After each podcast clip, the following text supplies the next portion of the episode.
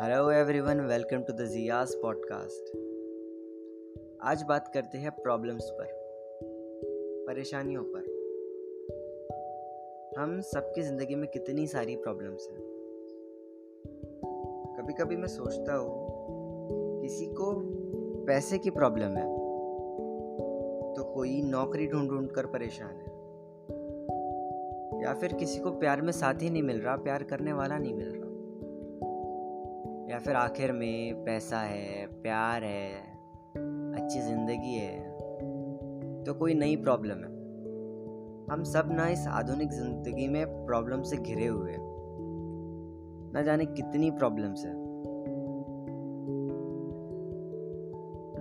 सबकी प्रॉब्लम्स अलग अलग है definitely each and every person has it own different problem या जिसकी मेल खाती है ना उसकी प्रॉब्लम का सॉल्यूशन अलग है।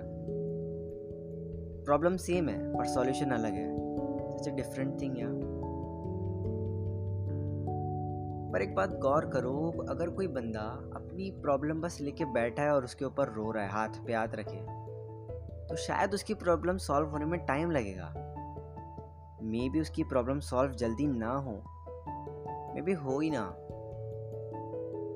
पर अगर कोई बंदा अपनी प्रॉब्लम को समझ रहा है, उसे फेस कर रहा है, उसका सॉल्यूशन ढूंढ रहा है तो कितना बेहतर है उस बंदे से जो बस अपनी प्रॉब्लम लिए रो रहा है।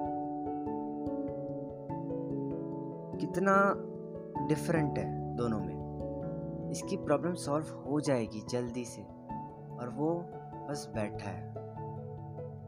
सो यार end of the story is problem is it with every one परेशानियों ने किसी को नहीं छोड़ा। बस हमें अपनी, हमारी परेशानियों को समझना है, जानना है, उनका सॉल्यूशन ढूंढना है। एक एडवाइस दूँ तो मैं अक्सर करता हूँ,